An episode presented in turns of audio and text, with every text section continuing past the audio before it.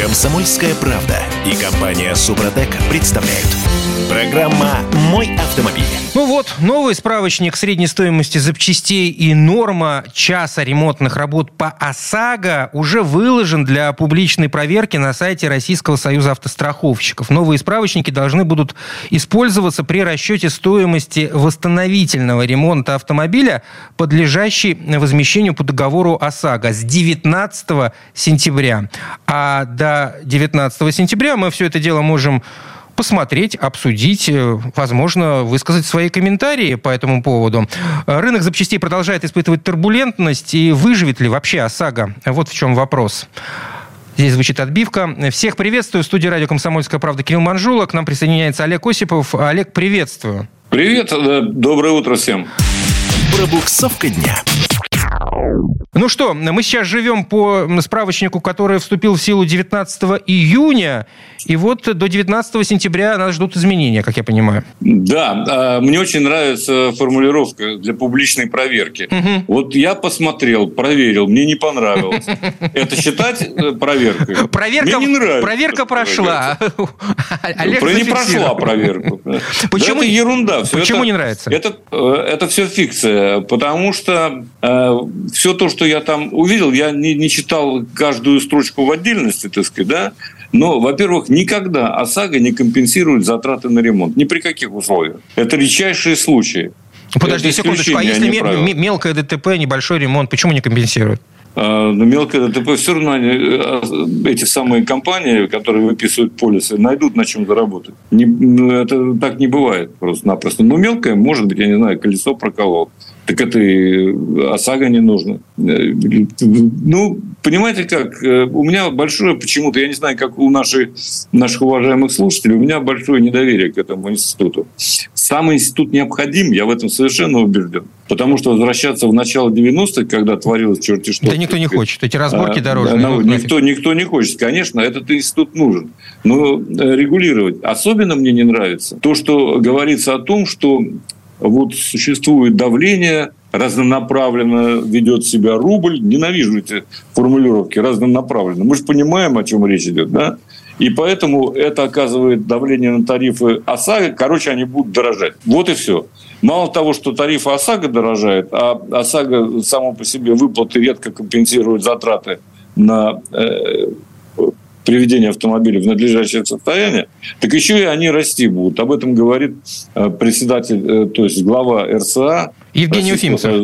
Автостраховщиков, да, Уфимцев. В общем, публичная проверка, хочу вам сказать, дорогие друзья, этих справочников завершится двадцать четвёртого августа. Успейте высказаться, пожалуйста, время еще есть. Пожалуйста, практически две недели. Угу. Высказывайтесь, может быть, мы отменим эту э, ерунду. В совокупности э, рост... Кроме всего... Да. Да-да-да. И кроме всего, кроме всего прочего, понимаете, цены на запчасти, вот на некоторые компоненты, на некоторые запчасти цены снижаются. Но как это отражается в справочных? Когда отражается? С опозданием. Ровно так же, как и с ростом цен ну, на ту или иную запчасть. Нас, нас, нас, нас в данной ситуации волнует больше подорожание, что это самое подорожание отмечается и отражается не, не совсем вовремя. Совершенно правильно. Так оно не может отражать то, что справочники.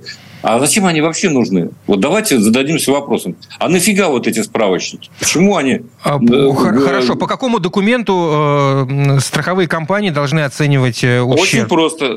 Страховые компании вообще ничего не должны оценивать. Вы едете к дилеру, где обслуживается автомобиль, или в авторемонтную э, мастерскую, которую указывает страховая компания, вот у нас есть такая мастерская, там смотрят, оценивают и говорят, вот нужно столько денег, вот и платите столько денег.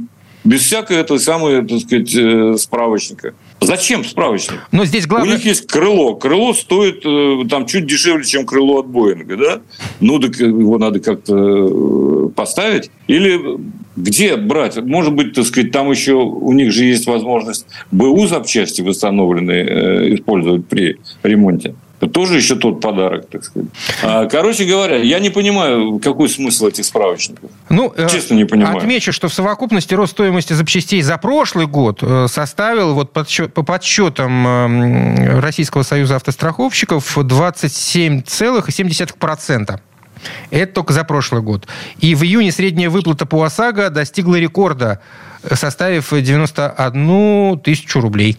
Хотелось бы узнать у господина Уфимцева, а сколько э, денег выплачивается по ОСАГО от собранных премий за ОСАГО? Вот просто ради интереса. Обсуждаем справочник, он э, обсуждение... Обсуждаем, да, вносим свои коррективы. До двадцать четвёртого августа. И требуем, да. На сайте Российского Союза автостраховщиков все это дело опубликовано, можно открыть в свободном доступе. Слушайте, Олег, а как вы там в Москве живете? Ужас какой-то. Не осталось в городе ни одной, ни одной трехлетней иномарки дешевле одного миллиона рублей. Из-за стремительного падения рубля цены заметно выросли и на автомобили с пробегом. Как подсчитали эксперты «Открытия авто», в июле все машины в возрасте до трех лет резко подорожали. В общем, все, вторичный рынок, вторичному рынку не хватает дешевых иномарок. Да, но я должен заметить, что до трех лет это как новый автомобиль. И там для нашего акцизы, рынка точно. С, с, да, нет, это просто по закону, то есть по нормам. И вы платите достаточно много. Но главное подорожание связано, разумеется, вовсе не с тем, что, так сказать, а с утильсбором. И мы это, об этом говорили уже как-то. Я лишь напомню, что утильсбор просто э, э, трагически э, э, сказался на авторынке. И еще скажется. Будет это сказываться, еще только начало. Да. Еще будет сказываться, потому что это только цветочки, так сказать. Ягодки уже по осени будем, так сказать, как это... в общем, и положено считать. Короче говоря, в возрасте до трех лет действительно это проблема. Дешевле одного миллиона, пишут исследователи, на которых вы ссылались, нет машин. И, в общем, правильно. А больше я скажу еще, что по, из бесед с теми, кто занимается доставкой автомобилей, по индивидуальному заказу, по заказу компании, не имеет значения. Да?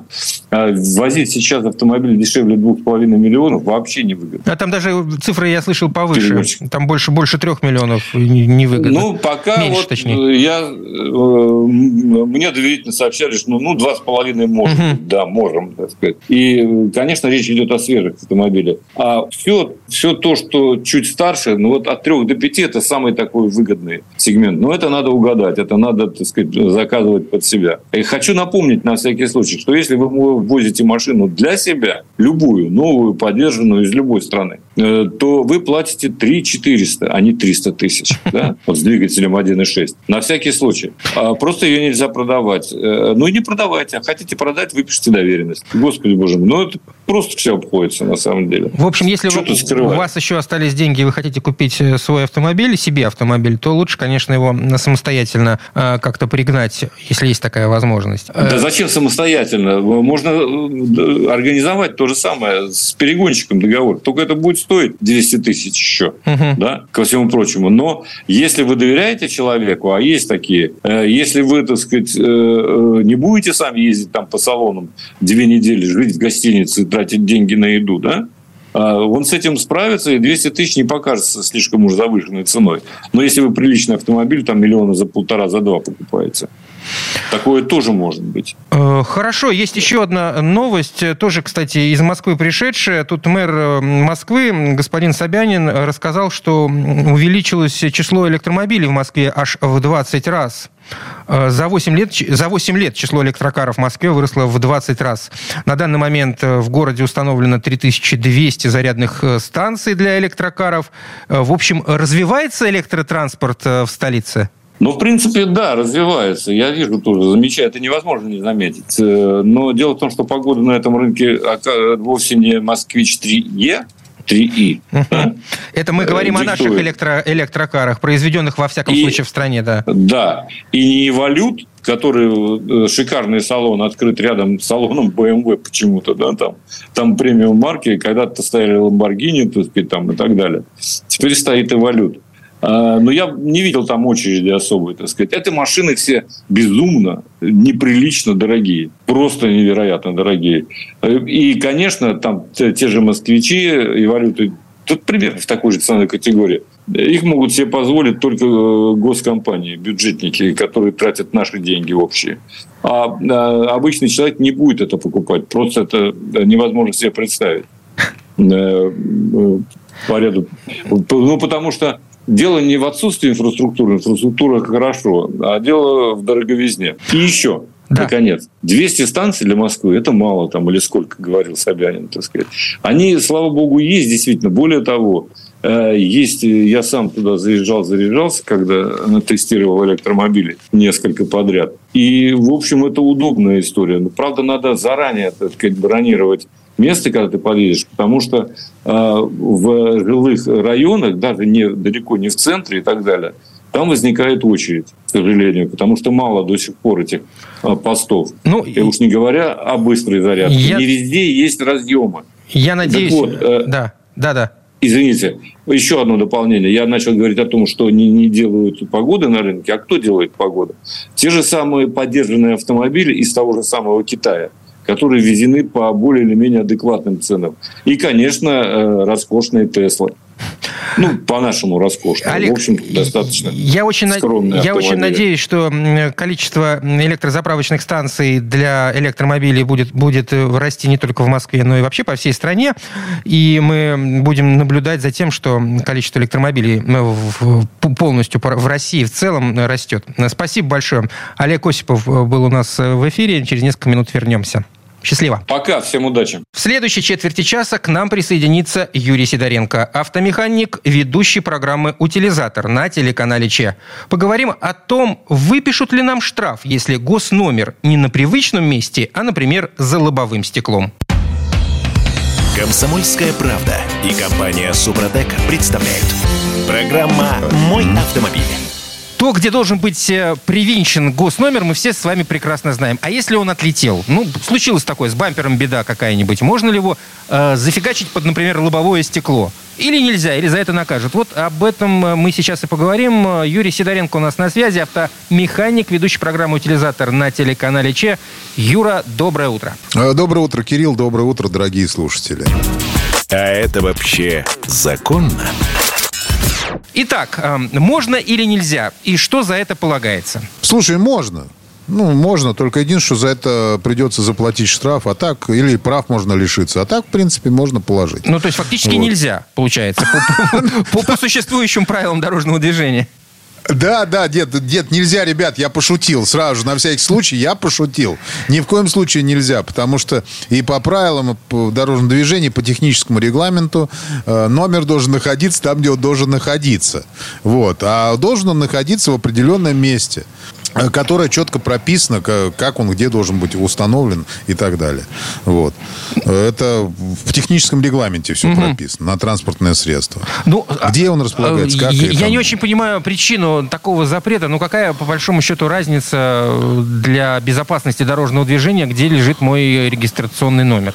Слушай, здесь знаешь, какая интересная история? Вот в данном случае работает обратная, обратная, как так сказать, система наказания, я, я называю. И здесь страхуют не за то, что он у тебя стоит под лобовым, э, ну, под лобовым стеклом, mm-hmm. грубо говоря, или там где-нибудь в другом месте, а за то, что его нет на нужном месте. Ах, вон оно в чем дело. И, соответственно, как только мы понимаем, что нас штрафуют за то, что чего нет, соответственно, все начинает сразу же работать.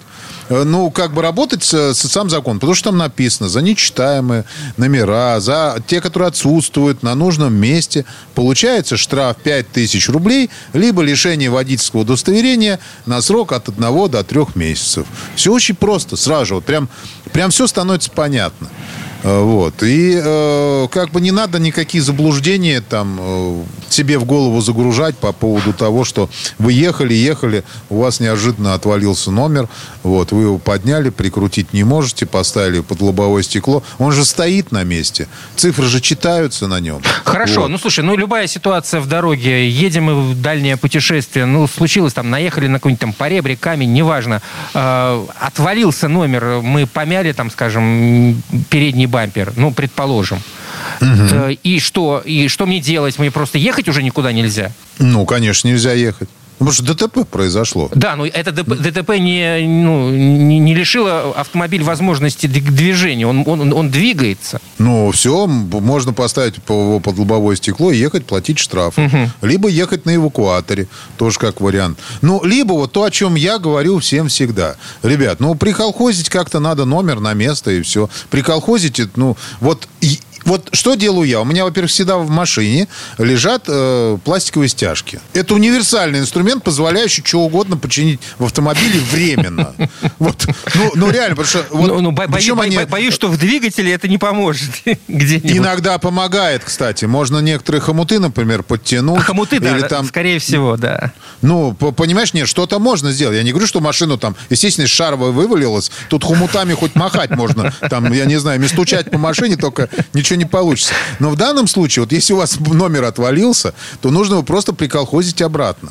Обязательно. Потому что э, дело все в том, что камера, э, она... Инспектор-то увидит, что его нет, и точно вас остановит. Это сто процентов. Потому что без номеров ездить просто нельзя. И, конечно, такая шоколадная машина едет уже без номеров. Ему плевать, что у вас их нет. В принципе, они должны быть. Они должны быть прикручены там, где должны быть прикручены. Вот. И если вы не можете, ну, ну прикрутить его как-то. В дырочки запихайте хомуты. В некоторые даже возят. У меня есть один знакомый, который уже... Он заплатил один раз, один раз пять тысяч рублей уже за... за то, что у него номер под лобовым mm-hmm. стеклом стоял. Вот. И он теперь с собой возит рамку, саморезы. О, Господи. И... Да, и дополнительный, вдруг там есть еще, ну, как бы, что-то как-то, рамку, саморезы и то, чем, ну, чтобы и отвертку, которую прикрутить. Ага. У него вообще раньше ничего не было в машине, теперь у него вот это есть. Я теперь все жду, когда он купит набор инструментов в машину.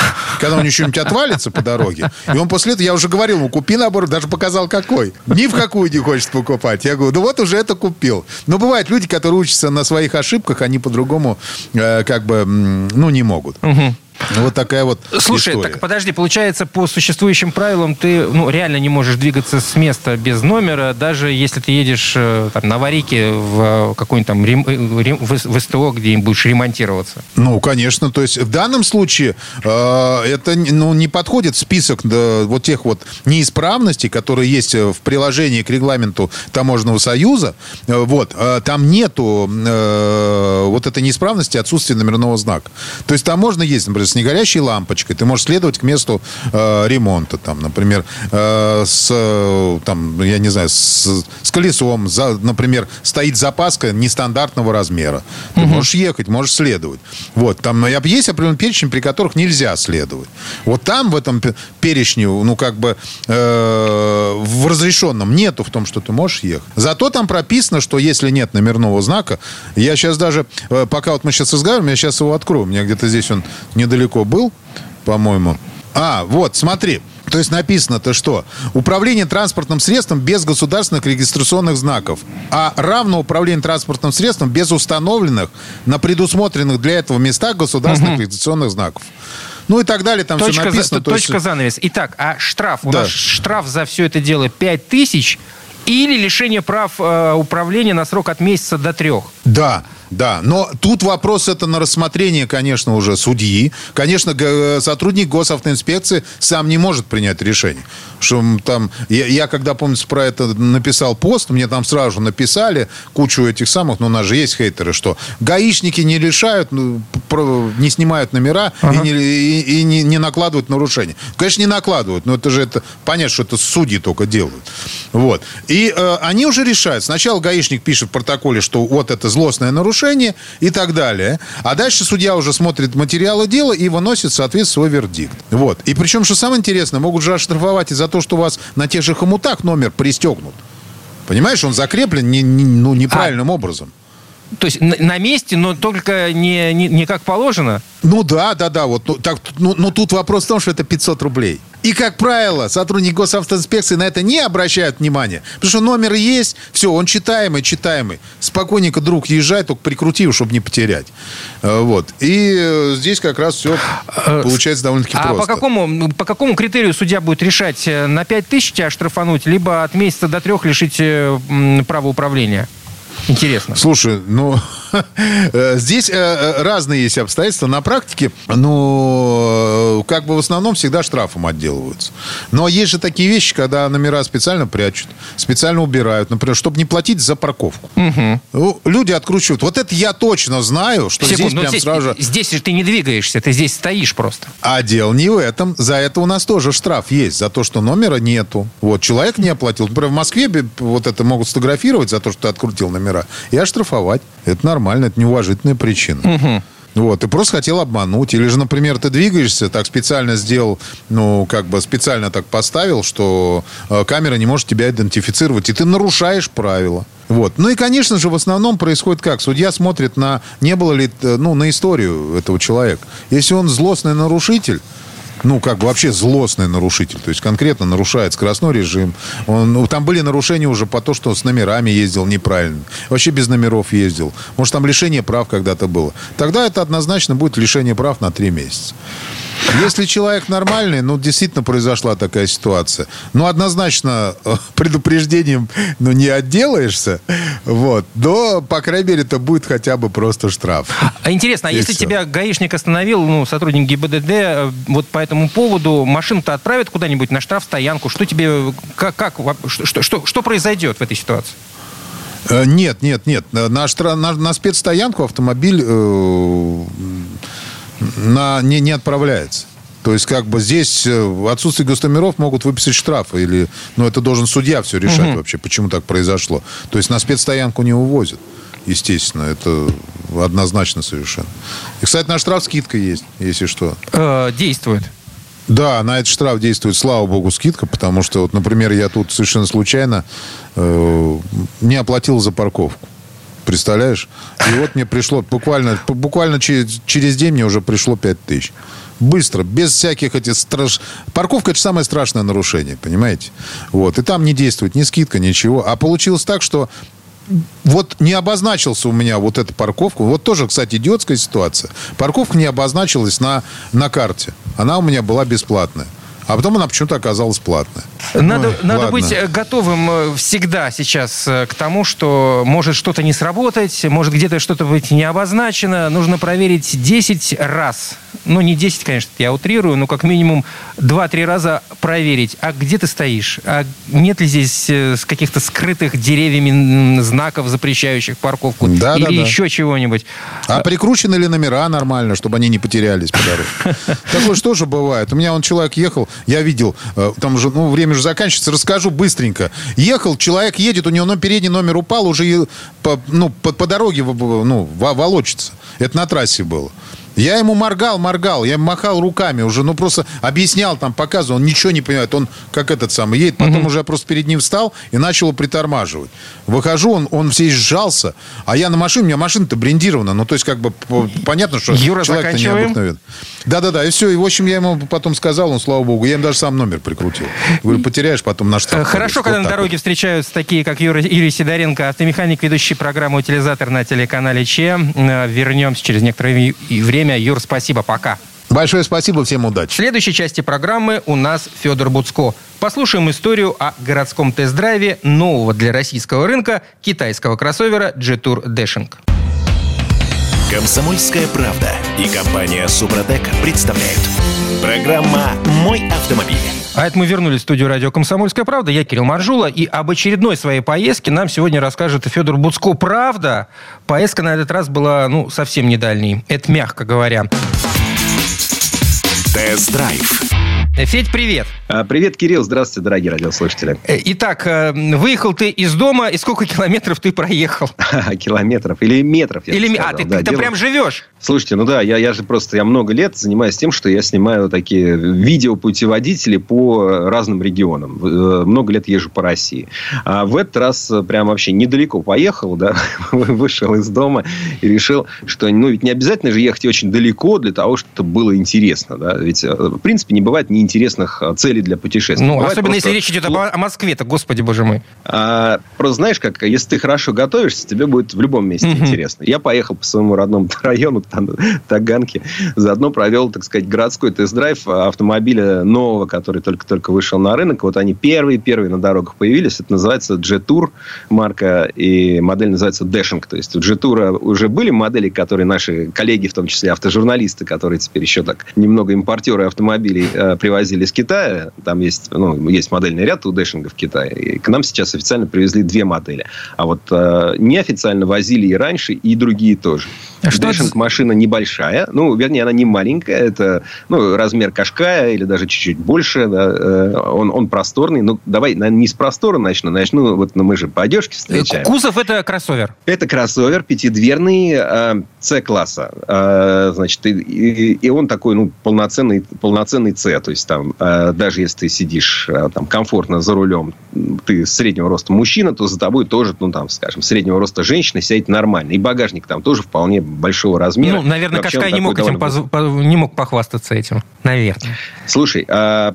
ну, давай, я, я... Он, просто он очень красивый. Uh-huh. То есть, мне, мне, я, я вот смотрел на него, мне еще достался в таком красном цвете, хорошем красном. Знаете, цвет же, вот мы иногда говорим, там, цвет синий или там красный, зеленый. Они очень разные, да, есть же там сотни оттенков. И он может быть как удачным, так и менее удачным, более подходящим к этому кузову, менее подходящим. Это вообще большая проблема — выбирать цвет на машину. Короче говоря, красивый красный, дизайн обалденный.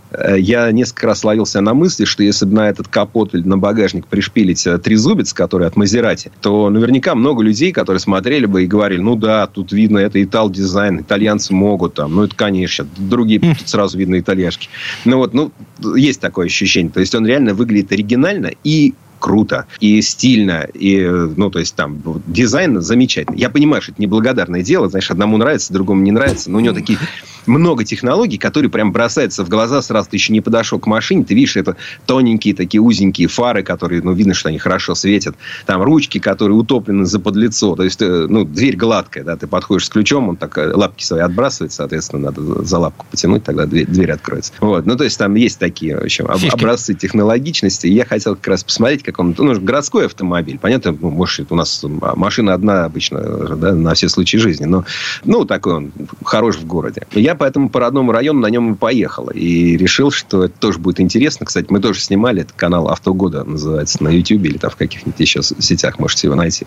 А, правда, программа Слушай, ну, появится. Это, это стандартный, в общем, китайский. Я имею в виду полтора литра двигатель, турбина, передний привод. Все так. Все так. Это, это вообще даже не, не очень интересно об этом говорить. Да, это уже, об этом уже нет смысла нормально говорить. Это уже само да. собой разумеющееся. Ну да, это, это, конечно, скучно. Плохо, что у нас все одинаковое стало. Да, ну, или там плюс-минус одинаковые. Там, конечно, есть исключения, но в целом понятно, что вот это вот, то, что э, Кирилл, может, даже вообще в глаза не видел эту машину, не открывал там какой-нибудь сайт, ну, может, Кирилл открывал, но мог бы и не открывать. И, и сказал бы то, что он сказал. Ну, понятно, ну, что, мотор полтора, там, робот, двойное сцепление, да, передний привод, ну, ну, ну да, все так. Да. Все так. Куда ни ткни, куда ни ткни, везде оно. Да, в смысле, как, короче говоря, едет заурядно, нормально, да, вот нормально, да, вот, вот так, такая у нас норма, нормальная норма. Эм, Я не в восторге от того, как едет, едет большинство вот автомобилей этого класса, которые у нас сейчас представлены но, на рынке. Но, как я понимаю, по городу, и, да и по Таганке, в общем, вполне себе нормально пойдет. Ну да, но это же вопрос,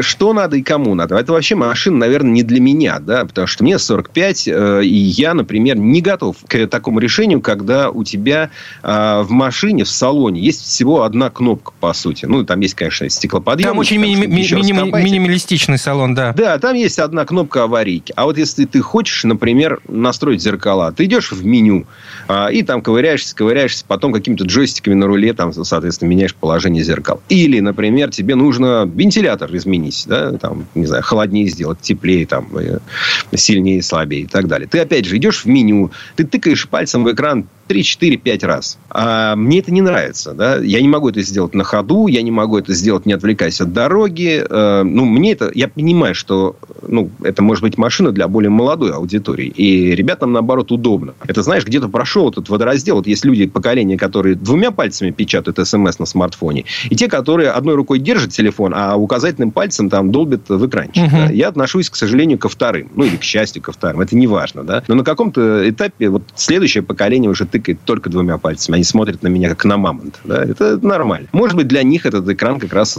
самый кайф и есть. Тем более, что экраны там большие. То есть, вернее так, перед водителем стоит небольшой экранчик такой, прям совсем небольшой по нынешним меркам. Э, ну, на нем все хорошо видно. Да? Там есть скорость, там есть просто цифрами.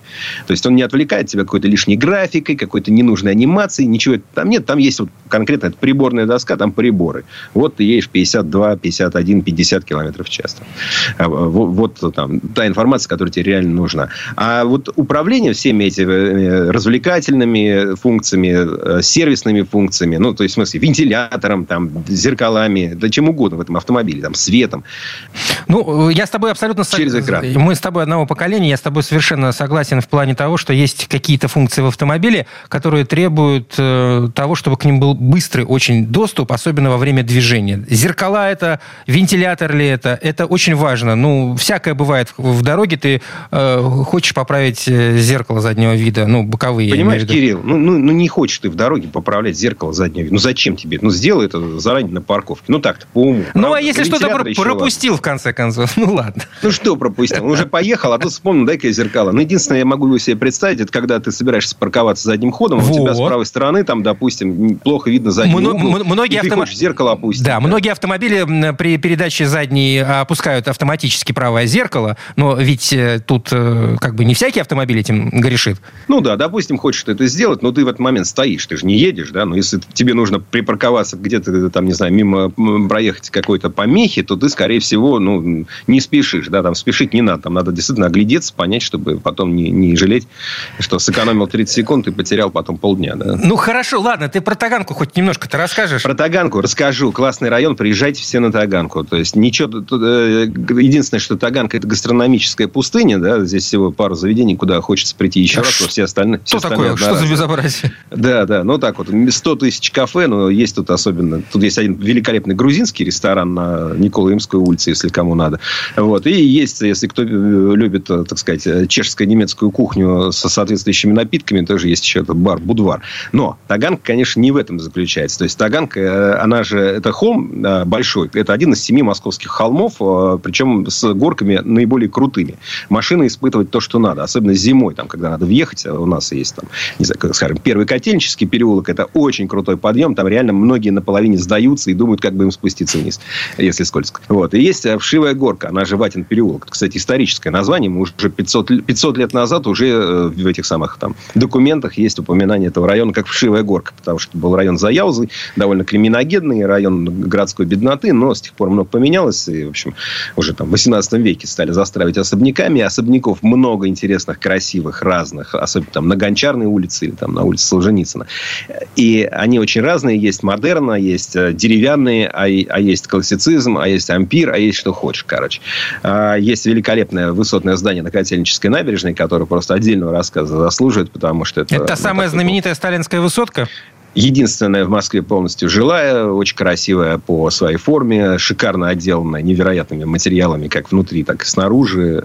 Ну, то есть, это, это дом, про который, если вы немножко почитаете, то вам будет очень интересно к нему подойти. А если даже не хотите читать, то почитайте просто имена на мемориальных досках, от которых просто уже там скоро стен не будет видно, кто там жил еще и, и что он делал. Вот.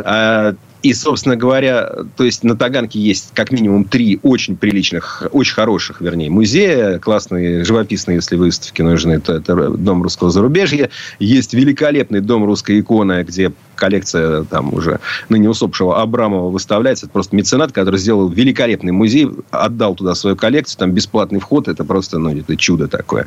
Вот. И на Таганке есть бункер секретный, который теперь открыт, в котором всякие кабаки, рестораны и так далее. И вообще экскурсии, и... Там исто- история вопроса рассказывается. А это интересно, потому что ты заходишь в такой неприметный домик, который а, на самом деле является архитектурной коробкой. То есть с виду ты смотришь, вроде бы двухэтажный особняк в желтый цвет крашен, окон uh-huh. только что-то мало. Он довольно большой, там метров сорок в длину, двадцать в ширину. Там окон мало. Комнат всего в этом доме там две или три небольших. Все остальное это коробка. Она закрывает толстенный железобетонный щит толщиной шесть метров. Такая полу- полусфера, которая закрывает вход в шахту. А в шахту можно на лифте, можно пешком. Пешком спускаешься бесконечное количество пролетов на глубину, так сказать, восемнадцатиэтажного дома, да, шестьдесят с лишним метров. А, и там такие огромные тоннели, куда приходили люди для того, чтобы в случае чего координировать работу самолетов дальней авиации и вообще держать связь со странами Варшавского договора и, и, и если что, там укрыться и оттуда вести, значит, это самое, наши боевые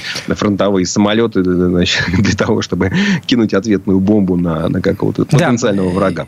Федя может про свою родную Таганку рассказывать долго, но время, к сожалению, вышло. Федор Буцко был у нас.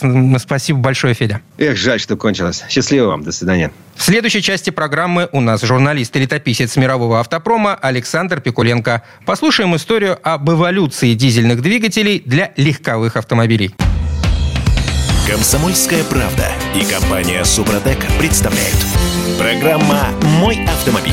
А это мы вернулись в студию радио «Комсомольская правда». Я Кирилл Манжула. И в этой четверти часа у нас традиционная история от Александра Пикуленко. Немецкий инженер Рудольф Дизель в конце девятнадцатого века решил усовершенствовать двигатель внутреннего сгорания и лишить его свечей.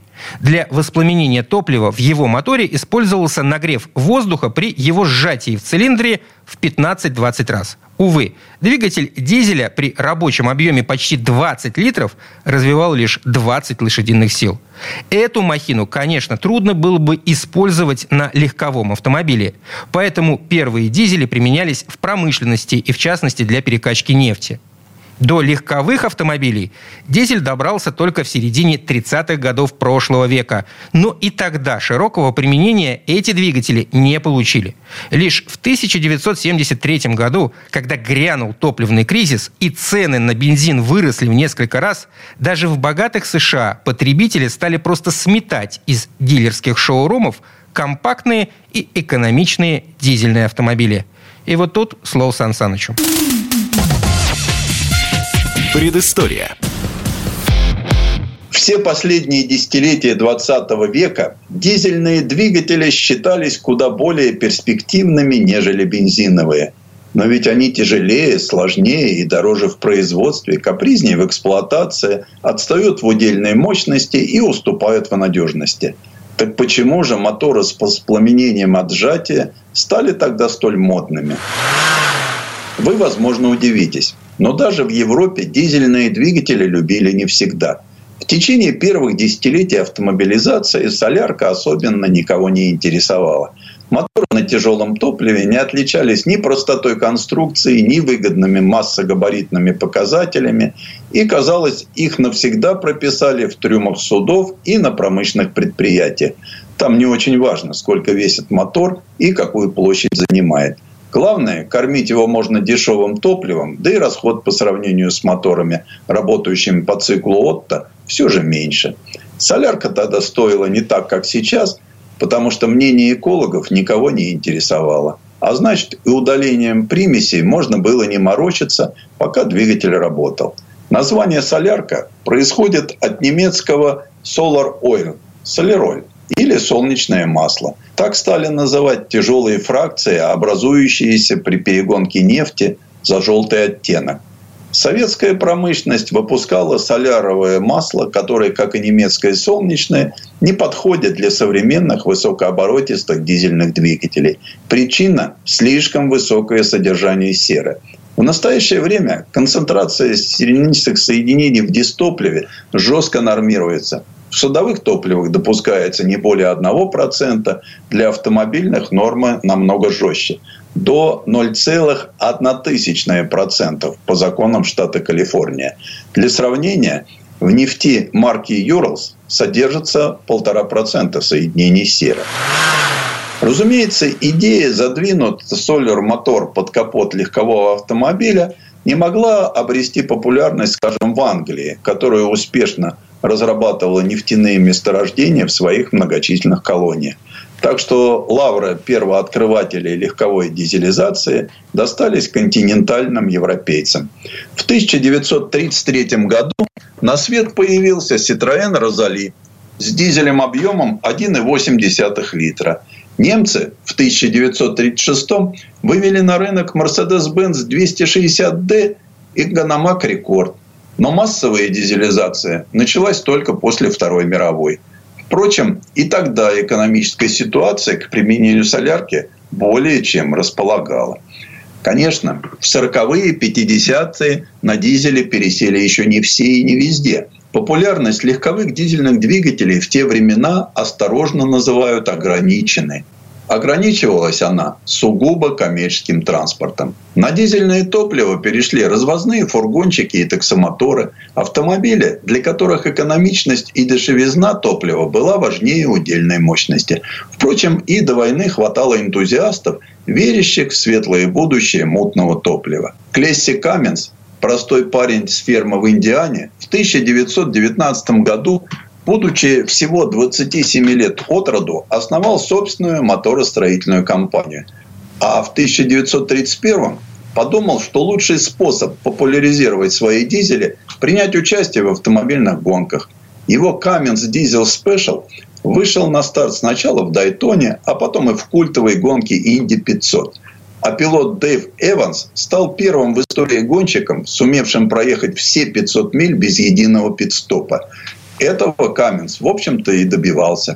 Победа над бензиновыми оппонентами была в то время несбыточной мечтой, но топливную эффективность дизеля продемонстрировать удалось.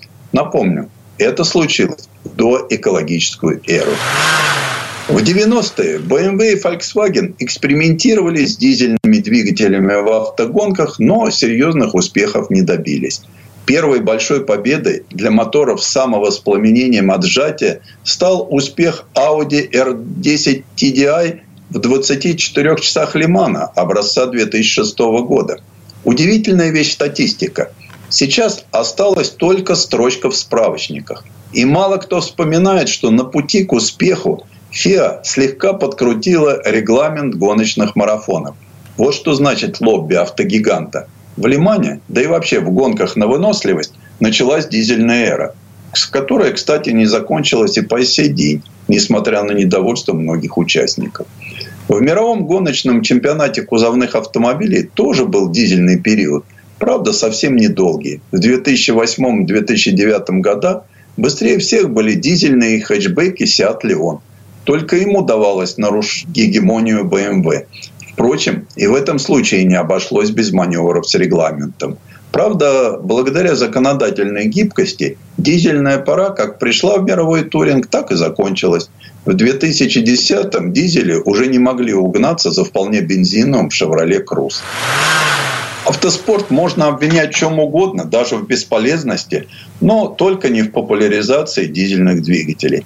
Потому что главную роль в распространении моторов на тяжелом топливе сыграл все-таки нефтяной кризис. В семидесятые производство легковых дизель-каров стало по-настоящему массовым, а автомобили с такими силовыми установками распространились по всему земному шару, включая довольно консервативную в этих вопросах Америку.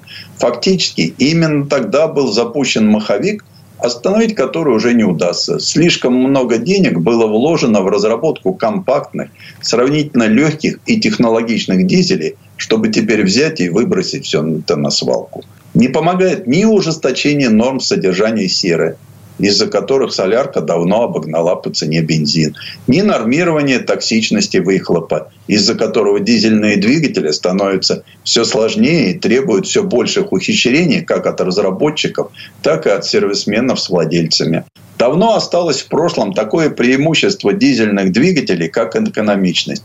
В случае с легковыми автомобилями экономия на топливе легко компенсируется ценой самого двигателя. Да, и к тяговитости тоже все больше вопросов. Пример, пожалуйста. Вот Peugeot двести восемь с дизелем полтора литра, сто тридцать сил.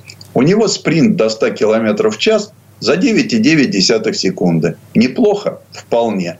Проблема только в том, что мотор мощностью более ста тридцати сил, способный разогнать компактный хэтчбэк до сотни быстрее десяти секунд, у Peugeot уже есть. Это бензоэлектрический гибрид. И стоит он меньше, и топливо в реальных условиях потребляет в скромных количествах. Но не настолько, чтобы потратиться на более дорогой дизель. И в отличие от моторов со воспламенением от сжатия, современные бензинные двигатели не умирают, выпадая из зоны оборотов максимального крутящего момента. Пусть и сам пиковый момент у них не меньше. Но все знающая статистика наглядно показывает, что по наклонной дизели покатились задолго до пресловутого дизельгейта, который американским эхом прокатился по Европе в две тысячи пятнадцатом году. Дело в том, что к началу десятых годов на рынок Европы грянул даунсайзинг. Появились модели с бензиновым двигателем малого объема, с турбонаддувом и непосредственным впрыском топлива. Все это уменьшило ресурс мотора, увеличило стоимость обслуживания, однако и привлекло новых клиентов. Бензиновые машины малого класса, прежде самые тихоходные, сравнялись по динамике со старшими братьями. При этом расход топлива упал почти до дизельных величин. Думается, даже несмотря на зеленые инициативы еврочиновников, которые со временем мечтают отказаться не только от моторов на тяжелом топливе, но и вообще от ДВС, спрос на дизельные версии еще долго будет оставаться высоким. Так может, ну их эти дизели? Может быть. Так же, как и, ну, и гибриды, электрокары и автомобили на топливных элементах. Но это каждый решит для себя сам. Пока найдутся приверженцы, любой из перечисленных силовых установок, они останутся в шоурумах дилеров. А что вы хотели? Рынок. Предыстория. Сан Саныч, спасибо. Это был Александр Пикуленко, летописец мировой автомобильной индустрии. А у меня на этом на сегодня все. С вами был Кирилл Манжула. Берегите себя. Программа «Мой автомобиль».